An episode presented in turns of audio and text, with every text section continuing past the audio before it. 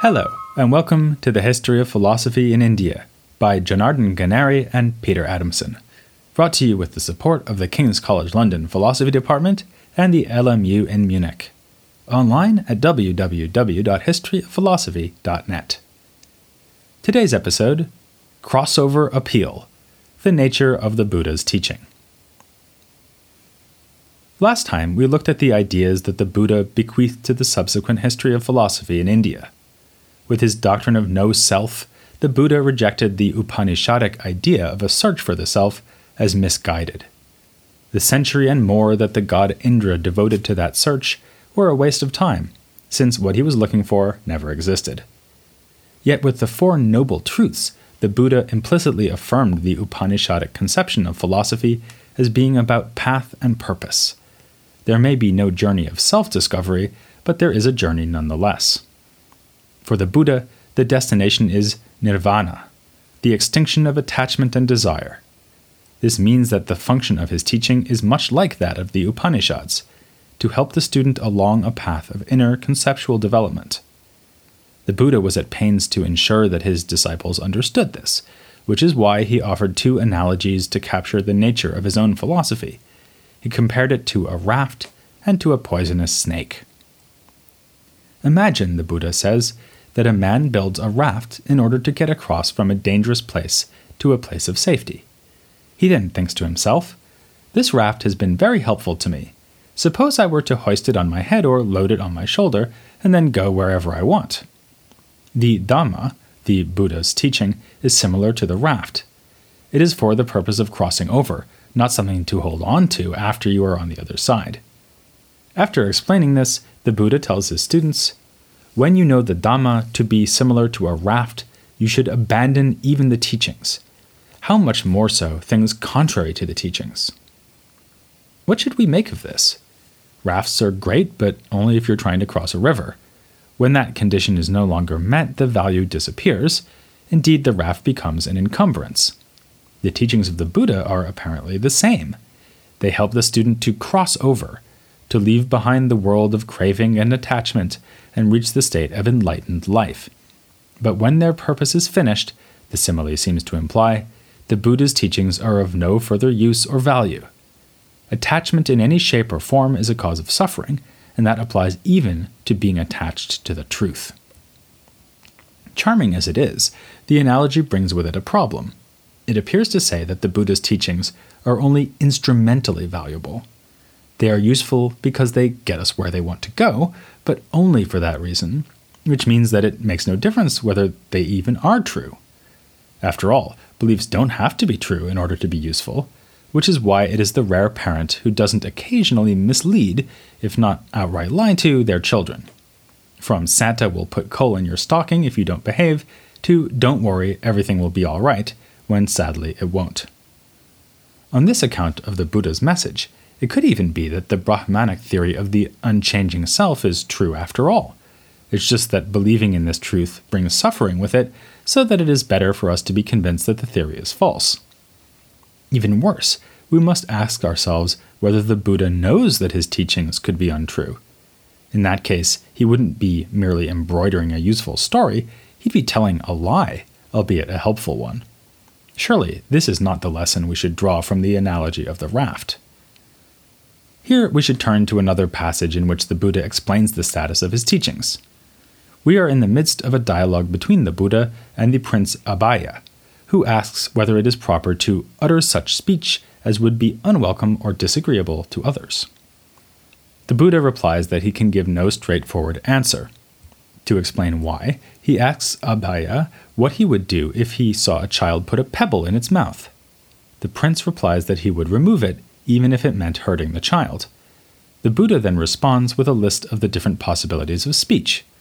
For instance, he would not say that which is untrue, unbeneficial, and unpleasant to others. Nor would he say what is true, but not beneficial. But out of his famous compassion, he would speak truthfully, beneficially, and agreeably, and he would know the right time to do it. In the Buddha's lists of the types of speech, there's a glaring omission, he simply ignores the possibility of speech that is beneficial without being true. This is no oversight, for the case is clearly an awkward one. Apparently, he does not think that lying is always wrong. Otherwise, why mention the unbeneficial lie but fail to mention the beneficial one? The Sri Lankan Buddhist scholar K. N. Jayatilleke speculates that for the Buddha, there are no such cases. He suggests that the Pali term beneficial, or attha, means what is morally good in the sense of being useful for the attainment of the goal of nirvana. And since falsehood or the assertion of a statement which is false was considered a moral evil, it would have been held to be logically or causally impossible for what is false, in other words, what is morally evil, to result in what was useful in the sense of being morally advantageous or good. If this is right, then it turns out that there are no white lies, no beneficial untruths. And indeed, the Buddha is said to have discouraged his disciples from lying without making exceptions for situations where it would be expedient or helpful to do so. Nonetheless, the Buddhist tradition continued to flirt with the idea of compassionate lying. In a later Buddhist text, the Lotus Sutra, we have the parable of a father who gets his children to leave a burning house by promising that there are toys outside. After telling this story, the Buddha says to his interlocutor, Shariputra, What do you think? Was the father guilty of falsehood or not? Shariputra responds, No. This rich man simply made it possible for his sons to escape the peril of fire and preserve their lives. He did not commit a falsehood because if they were able to preserve their lives, then they had already obtained a plaything of sorts. And how much more so when, through an expedient means, they are rescued from the burning house? And the Buddha agrees. So, in yet another sign of the diversity of the Buddhist tradition, we find conflicting messages about the usefulness of the well intentioned lie. There's yet another issue raised by the raft analogy. So far, we've been talking about the status of the teachings for someone who is in the midst of crossing over to enlightenment. Does it matter whether they're true or not? But one can pose the same question from the point of view of someone who has already crossed over, from the point of view of enlightenment. Last time, we talked about the idea that the paradoxical desire to lose all desire could be resolved by supposing that this desire drops away once nirvana is reached. Similarly, the raft analogy seems to say that the Buddha's teaching itself can be left aside after it has served its purpose. This will inevitably put some listeners in mind of Wittgenstein, who encouraged us to see the proposals of his Tractatus as a ladder that can be thrown away once one has achieved a full understanding of his philosophy. To use another analogy that appears in Buddhist writings, philosophical instruction could be like a medicine that purges us of our ignorance, but is then expelled along with whatever is purged. This way of conceiving the role of philosophy may seem inevitable once we accept that the purpose of philosophical reflection is to bring us along the path to happiness, or what may amount to the same thing, to release us from suffering. After all, what guarantee is there that the beliefs that will make you happy just happen to be the ones that are true? We should not forget, though, that the Buddha traces suffering to attachment, attachment to desire, and desire to ignorance. He seems to presuppose that we will be freed from our worldly predicament precisely by understanding that predicament more fully. To this extent, at least, we can see the Buddha as a bringer of truth, if not as a bringer of straightforward doctrine. The process of enlightenment is a therapeutic one, and brings us to a vantage point that may, in some sense, render the Buddha's teaching otiose. Still, there's no denying that it begins by dispelling falsehood. So, the Buddha may, after all, believe that truth will set you free, but that doesn't mean that it will set you free all at once. Just consider if you listen to the last episode of the podcast, then you know about the Four Noble Truths. Perhaps a little follow up reading would deepen your grip on the Buddha's teaching, but it looks like you should already be in touching distance of enlightenment. Yet, we know that things are not that easy. It requires lengthy, perhaps lifelong commitment and training to give up on desire and attachment. Understanding the Four Truths is the easy part, otherwise, we could hardly have explained them in a single episode. The difficult thing is to live accordingly. The Buddha presented another analogy intended to express this point.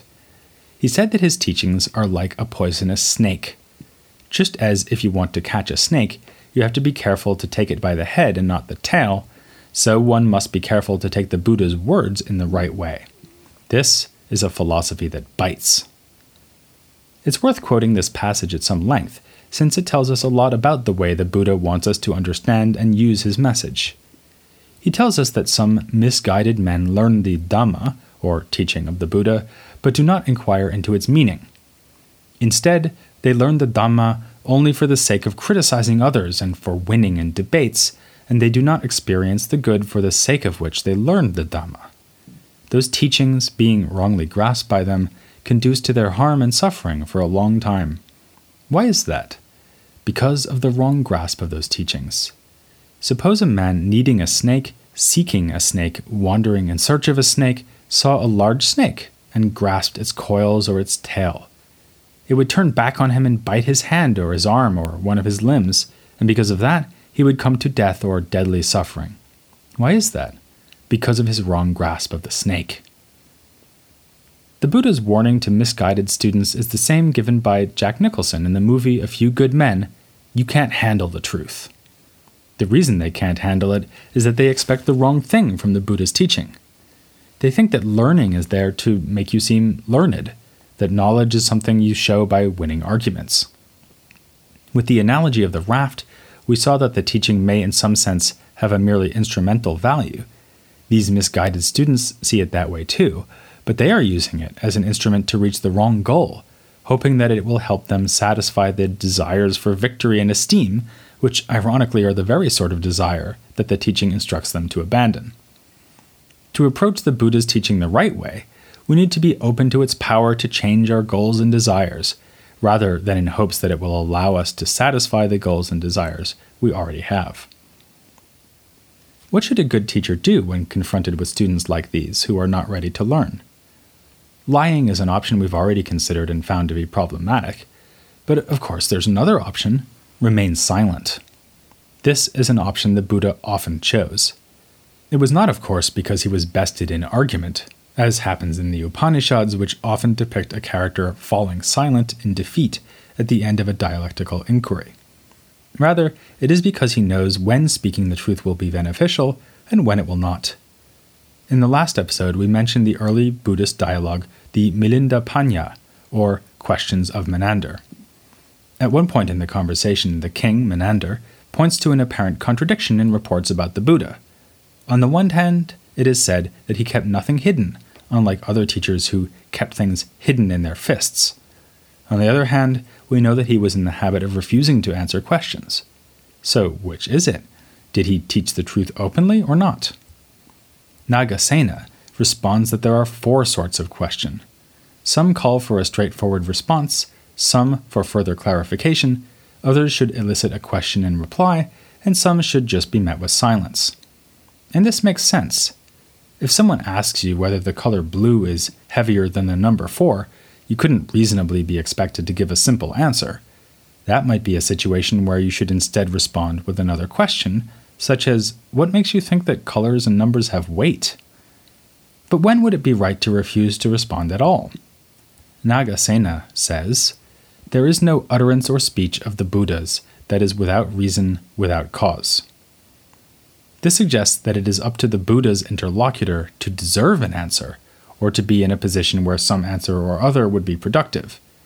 If he is confronted by someone who only wants to win debates or boast of his enlightenment, then the Buddha will confront him with stony silence rather than pearls of wisdom. This carefully calibrated teaching strategy may seem like a rather extreme form of tough love, but it is love nonetheless. One might say that compassion is not just a part of the Buddha's teaching, it is his hallmark. For it is this that distinguished the Buddha from others who have achieved enlightenment. He was not content to be liberated himself, but set down a teaching by which all of humankind can be freed from suffering. Here, we reach another puzzle, though. The Buddha tells us that we can escape suffering by giving up attachment to things. But why should that lead to, or indeed have anything to do with, compassion? It's clear that a person who abandons desire would refrain from many sorts of wrongdoing. Why kill someone if you have no thirst for vengeance, or cheat and steal if you care nothing for wealth? But compassion doesn't mean simply avoiding misdeeds, it means actively pursuing the welfare of others. Is the Buddhist like someone who has confused the first rule of medicine, do no harm, with the whole of the medical enterprise? Certainly not. Buddhist ethical teaching, in fact, lays great emphasis on what is called skillful action, the sort of action born out of a proper understanding of things, and claims that this will include action that is morally upright and compassionate. This is enshrined in the Eightfold Path laid down by the Buddha it begins with right understanding, but does not end there. Rather, one must pursue right speech, right action, and so on up to the level of right mindfulness and concentration. The Buddhist should, of course, take the right view upon things, for instance, by rejecting the reality of a stable, unchanging self and seeing that attachment leads to suffering. But that is only the first step.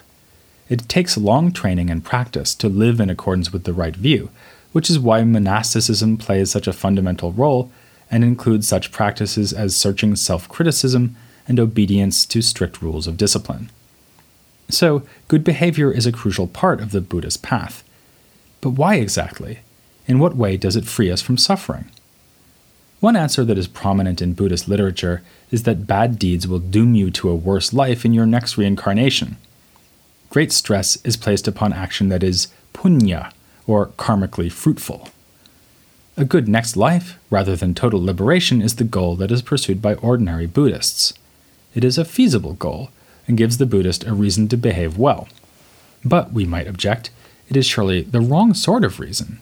I should not show compassion to others for my own sake, or the sake of my own future self, and not just because I don't have a self, but because compassion should be directed towards the good of those for whom I am compassionate. Indeed, the Buddha warns that a truly good action must be performed out of the right motive. That motive should not be desire for a favorable reincarnation. Like all other desires, such a motive would inevitably lead to suffering. If promises and threats concerning the next life do play a role, it may again be like that of the raft, useful for those who are making progress, but not for those who have arrived. Might compassion itself be like a raft or ladder that we discard upon arrival? That would be a disquieting thought. Surely benevolence and morality in general should characterize the perfect sage, not be something that the perfect sage has left behind. Yet the Buddhist texts sometimes suggest that this is indeed the case, as when they state that the arhat, meaning someone who has achieved full enlightenment, has moved beyond punya and is no longer concerned with virtue. On the face of it, this seems to clash with the presentations of the Buddha himself and his zeal to help others. But it may be that such passages simply mean that the Arahat is no longer concerned with action insofar as it bears on favorable reincarnation, since he has no desire for this, or for anything else. Or perhaps the idea is that he need not actively deliberate about his actions, since he has reached the state where he just naturally acts well. Or again, maybe we should understand that virtues like compassion take a different shape depending on how far one has gotten along the path. To see why he would in fact act well, we need to go back to the idea of giving up attachment. So far, we've been thinking of this in a purely negative fashion. To abandon greed, for instance, would mean never acting out of greed, or even having greedy thoughts. But consider that the opposite of greed is not the mere absence of greed, it is generosity. The Buddhist rejection of such things as envy, hostility, and greed is meant to bring about positive states of mind that are opposed to these sources of suffering, which seems rather plausible. If you have no desires and are not even committed to the permanence of your own self, you will be much more inclined to share whatever you have. This is the moral counterpart of what the Buddha offers us in terms of our insight into things. When he helps us to banish ignorance, this is not only a matter of giving up false beliefs, but replacing those false beliefs with positive beliefs that are true. And as we have seen, just as the Arahat is ultimately freed even from the exertion that the rest of us devote to being good, so what significance or value the Buddha's teachings have depend on what stage on the path we have reached. Denying that the value of truth is unconditional ought not to be taken as implying that the truth has a value only if a certain condition is met and otherwise has no value. Rather, it implies that what value the truth has is dependent on what condition is met. The truth has different values in different conditions. It may still seem a limitation of this ethical theory that it is so centered on the individual. The Buddha seems to have a lot to tell us about how each person should live, and even more about how each person should not live. But doesn't Buddhism also have something to say about how we should live together? Does it, in other words, offer any political ideas beyond the recommendations and rules governing monastic life?